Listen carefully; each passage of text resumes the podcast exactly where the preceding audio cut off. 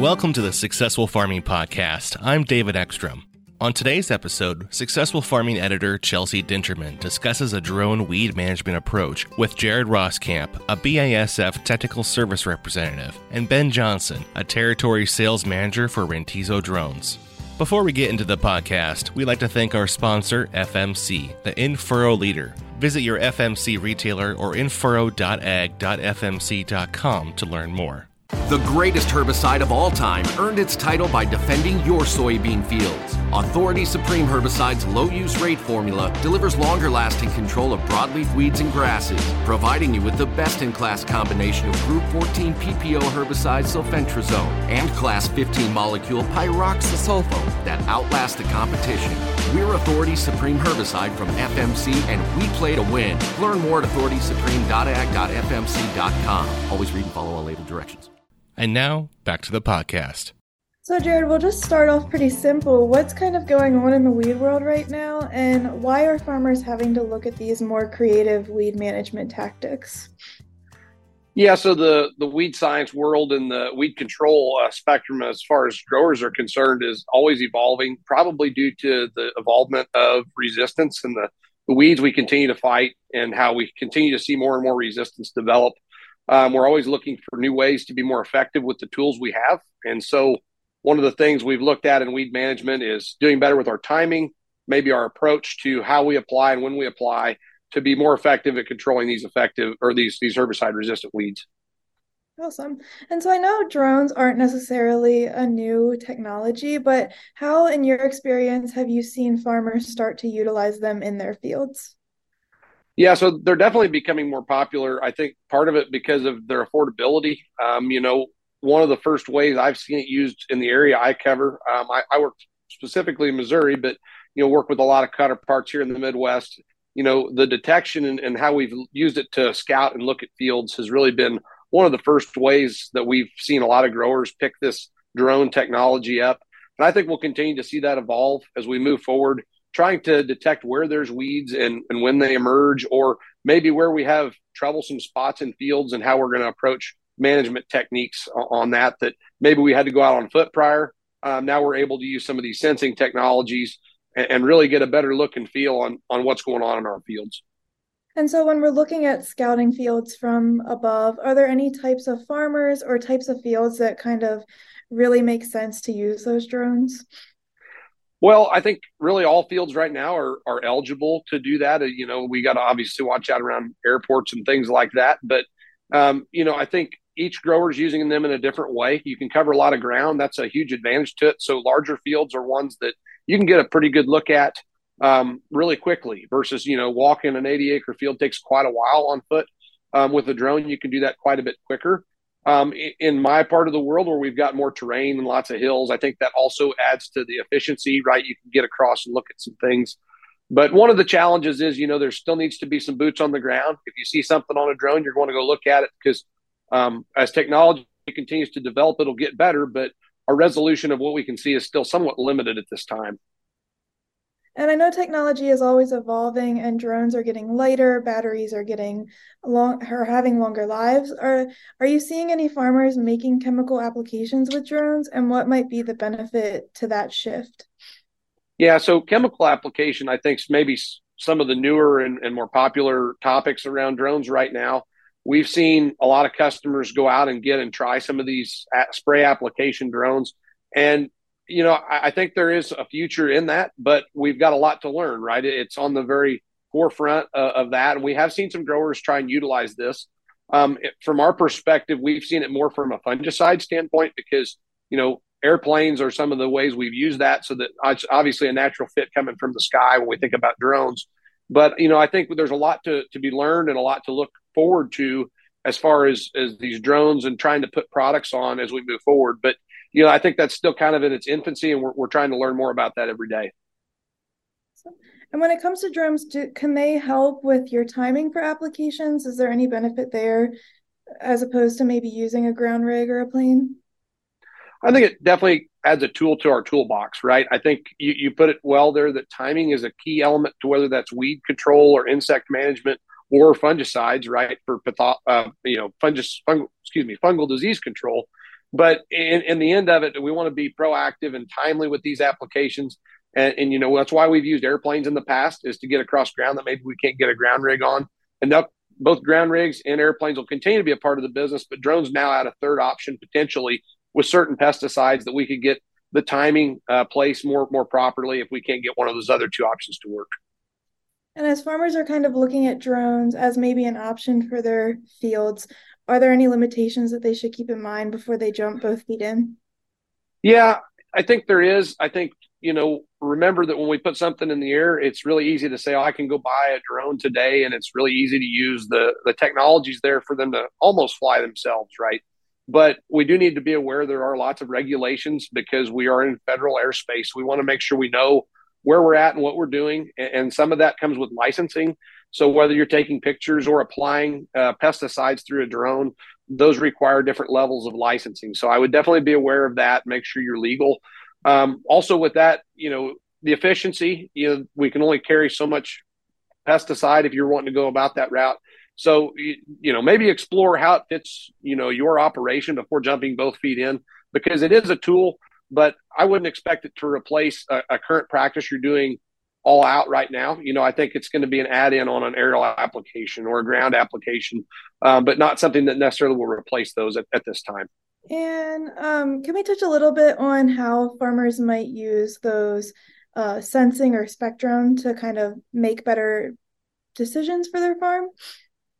Yeah, I think uh, we continue to see drones become popular because as we get more technology in here, and again, their ease of use um, does help us get a lot done in a short period of time. So there is an efficiency piece, especially when we're talking about sensing, um, whether that's looking for weeds or even taking uh, greenness measurements of our crops. Um, the nice part that drones have had an advantage on recently is the the resolution. Right prior to that, we were doing a lot with satellites. This brings it down, and we can get a different level of resolution to help us, maybe with the accuracy or even the timing. Right, getting um, you know, not waiting for a satellite to fly over. You can do it when it's convenient for the grower or the retailer to get that image or that information. So I think there are some pieces there that's an advantage as we move forward, and we'll have to, to continue to see how this flourishes and develops as we as we keep adding more sensors and and basically building this technology up to be more and more accurate. I guess my, my final comments are I'm really excited and BASF is excited to continue to explore drones and really pesticide management and how they how they come together because obviously we see this as a new tool in the toolbox. But before you go out and jump into buying one, do your research, understand what you might want to do with it or what capabilities each drone type has for you before you just jump in and make that investment because um, it is a little bit of investment, maybe not quite as much as a combine or a sprayer or something like that. But um, you want to make sure you can get the best bang for your buck out of it and get it to really do what you expect it to do as far as being an aid to your operation. In a moment, Ben Johnson of Rantizo Drones provides the technical details of operating drones. Before we hear from Ben, we'd like to take a moment to highlight today's sponsor, FMC. Ag Day programming is sponsored by Authority Supreme Herbicide. Championship soybean seasons start with pre emergence control of the toughest weeds. Outlast the competition with Authority Supreme Herbicide.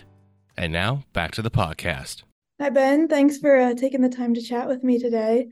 Uh, can we start off? Can I just have you kind of introduce yourself and your role at Rantizo Drones? Yes, I'm Ben Johnson. I'm a territory sales manager uh, here at Rantizo, and I cover the western half of the U.S. plus Wisconsin. Awesome. And so we're here talking today about how farmers can use drones to kind of battle weeds that are getting more herbicide resistant or changing up their weed management program. Um, and so, can you tell me a little bit about what a drone application looks like for a farmer? Yeah, so drones have, have really come a long way in the past 10 years. So I think we're used to seeing them as, uh, you know, from the imagery point of view, you know, taking, you know, regular photography and even bumping that up to some advanced imagery as well. But uh, some, some innovations have occurred and we can make the drones much bigger. And as, as soon as something gets bigger, we want to put a, a tank on it, have it go out there and do some actual work in the field. So that's where we're at with drones, and um, they've gotten to the point where they are large enough that um, you can get a significant number of acres done that really fill a significant need in the marketplace. So there's a lot of uh, acres that uh, might not be able to get aerial application right now. um, just because they're they kind of fall in that spot where you know an airplane looks at it and it's like, well, that's kind of too small for us to, to go out there and, and do. We want to do the big fields, rightfully so. Um, so this kind of helps fill that that niche in the market. So uh, drones are are very much a uh, profitable enterprise in, in, a lot of areas, and so that's that's kind of the, the low hanging fruit is the um, the awkward acre, you know, the the field that's down by the river bottom that's shaped like a question mark um, that's a, a, really great opportunity there. Um, and so that's, you know, I think primarily it's um, fungicide that's that's uh, the main driver with a lot of drone applications. But with weeds, absolutely, this is absolutely something that's that's done a lot. And so there's there's big opportunities. So uh, you think about problem areas that would be you know fence lines late in the year. Um, you think about, uh, you know, if you've got some weed escapes, you know, if you could add in some other technology, if you've got maybe some other imagery and can identify patches of weeds out there, you can make a shapefile and then you can upload the shapefile into the drone and uh, begin to, to address that as well. Um, there's also some other, uh, you know, as you get to, to different parts of the country, there's some interesting things happening. So uh, we do a lot of work up in Idaho. And one thing with uh, onion protection production up in Idaho is that um, in order to get a sprayer across a field, they have to turn off the irrigation so that it's not you know so wet that you don't get buried out there. So you have to stop irrigating for a number of days in order for that to happen, and that's you're kind of sacrificing um, you know crop health at that point. So what a drone is able to do, you're able to go out there and make a precision application and not just you know like you would with an airplane. Um, but an airplane could be maybe not as precise as what you would want. Uh, but with a drone, you can get a, a very nice, precise application and, and, apply herbicide out there and take care of those weeds, and you don't have to turn the water off. So that's a really big innovation. And so, when you talk about that precise application, how high is that drone flying, and how far is the spray going? What does that kind of look like? Yeah, so the drone uh, flies typically seven to ten feet above the canopy.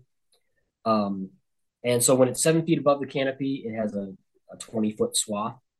And when it's 10 feet above the canopy, it's at a, a 24 foot swath. How does the battery life of these drones kind of affect the process? How long can they go for, and how fast can they make an application on an acre? Absolutely. So uh, when they engineered, you know, the, the top drones in the market, they want to match up that battery life with you know, getting the, the tank off. You know, you want to have that match as much as possible. It doesn't always happen just because of ferrying time or weather conditions or, or whatever.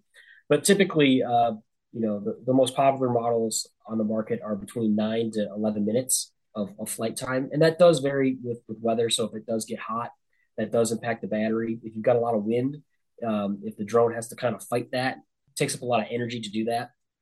And I know a lot of farmers are probably thinking, what does this cost? How does the cost of using drones in their fields compare to maybe more traditional herbicide applications? Right. So with drones, they are, um, you kind of group them in with aerial application. So when that's getting priced out, it's, it's, the price breakers really look through that lens. So you think about the cost of aerial application in your area, and that's like, you know, the floor basically but really, this is a premium service because you can do more precision applications. You can get into areas that you can't get into by other means. You can get in there when it's wet. Um, so there might be a few dollar premium on top of that. So every local market is different, um, but th- those are kind of some guidelines. And I know there are a lot of rules and regulations around drones. What does a farmer need to know before they go out and fly one on their farm? Absolutely. So a lot of growers look at this and say, "Hey, look, this is my farm you know, I, I own the ground. What's the big deal? Well, the FAA doesn't look at it in the same way. The FAA looks at this, and if you're, you know, hovering above the Earth's surface, you are in the jurisdiction of the FAA. Believe it or not, that's how that those laws are written. So you need to be um, following those laws. Um, so to be in compliance, what you need is first what's called the FAA Part 107, which is the drone license. It's been around for a number of years and uh, really has come into play when you do drone work uh, for hire, uh, particularly from the imagery side. That's where that first came into play. And basically, it's uh, it, it's some education around knowing uh, airspace and knowing different things about airports, and just basically being a uh, a good neighbor in the sky to, to aircraft. Now, Um, that was sufficient for um, you know drone pilots in the past, but now that these drones are getting bigger, there's there's more things that need to be considered. So the, the most popular drones right now are above 55 pounds. And once you get above that threshold, you're in a different ball game with the FAA. Um, so you need to have a what's called a class two medical card. So uh, that's just basically uh, you go through this process. It's like a DOT physical, and they do test your vision a little bit more uh, intensely on that. And they look at what medications you're taking as well. And they just want to be sure that you're not going to, you know, have a heart attack in the middle of the field and have this huge drone just keep going on forever or have a seizure, you know, whatever sort of, uh, you know, not good thing. Um, so that that's a big piece of it. Um, and then because we are applying actual products out in the field, this falls underneath uh, you know all the same certifications that a crop duster would need. So that's called the FAA Part 137. Um, so yeah, that's that does take uh, some paperwork to fill out. It does does cost some money in order to do, and um, that's just a process where the FAA can can uh, you know, see that you're doing things correctly and, and making sure that you're um, you know applying pesticides safely and effectively and you know flying into machines effectively as well. As far as drones go, this is a, a new and emerging technology. Um, this is uh, really it's not going away. It's going to be the way of the future. They're they're a bit smaller right now, but I think as time goes on, they're going to get larger and larger, and we're going to see them be incorporated into uh, a number of fleets of, of equipment. So this technology is is here to stay. This podcast was brought to you by Infurrow Leader FMC. Visit your FMC retailer or infurrow.ag.fmc.com to learn more. You can read more about drone application weed management in Successful Farming Magazine and agriculture.com.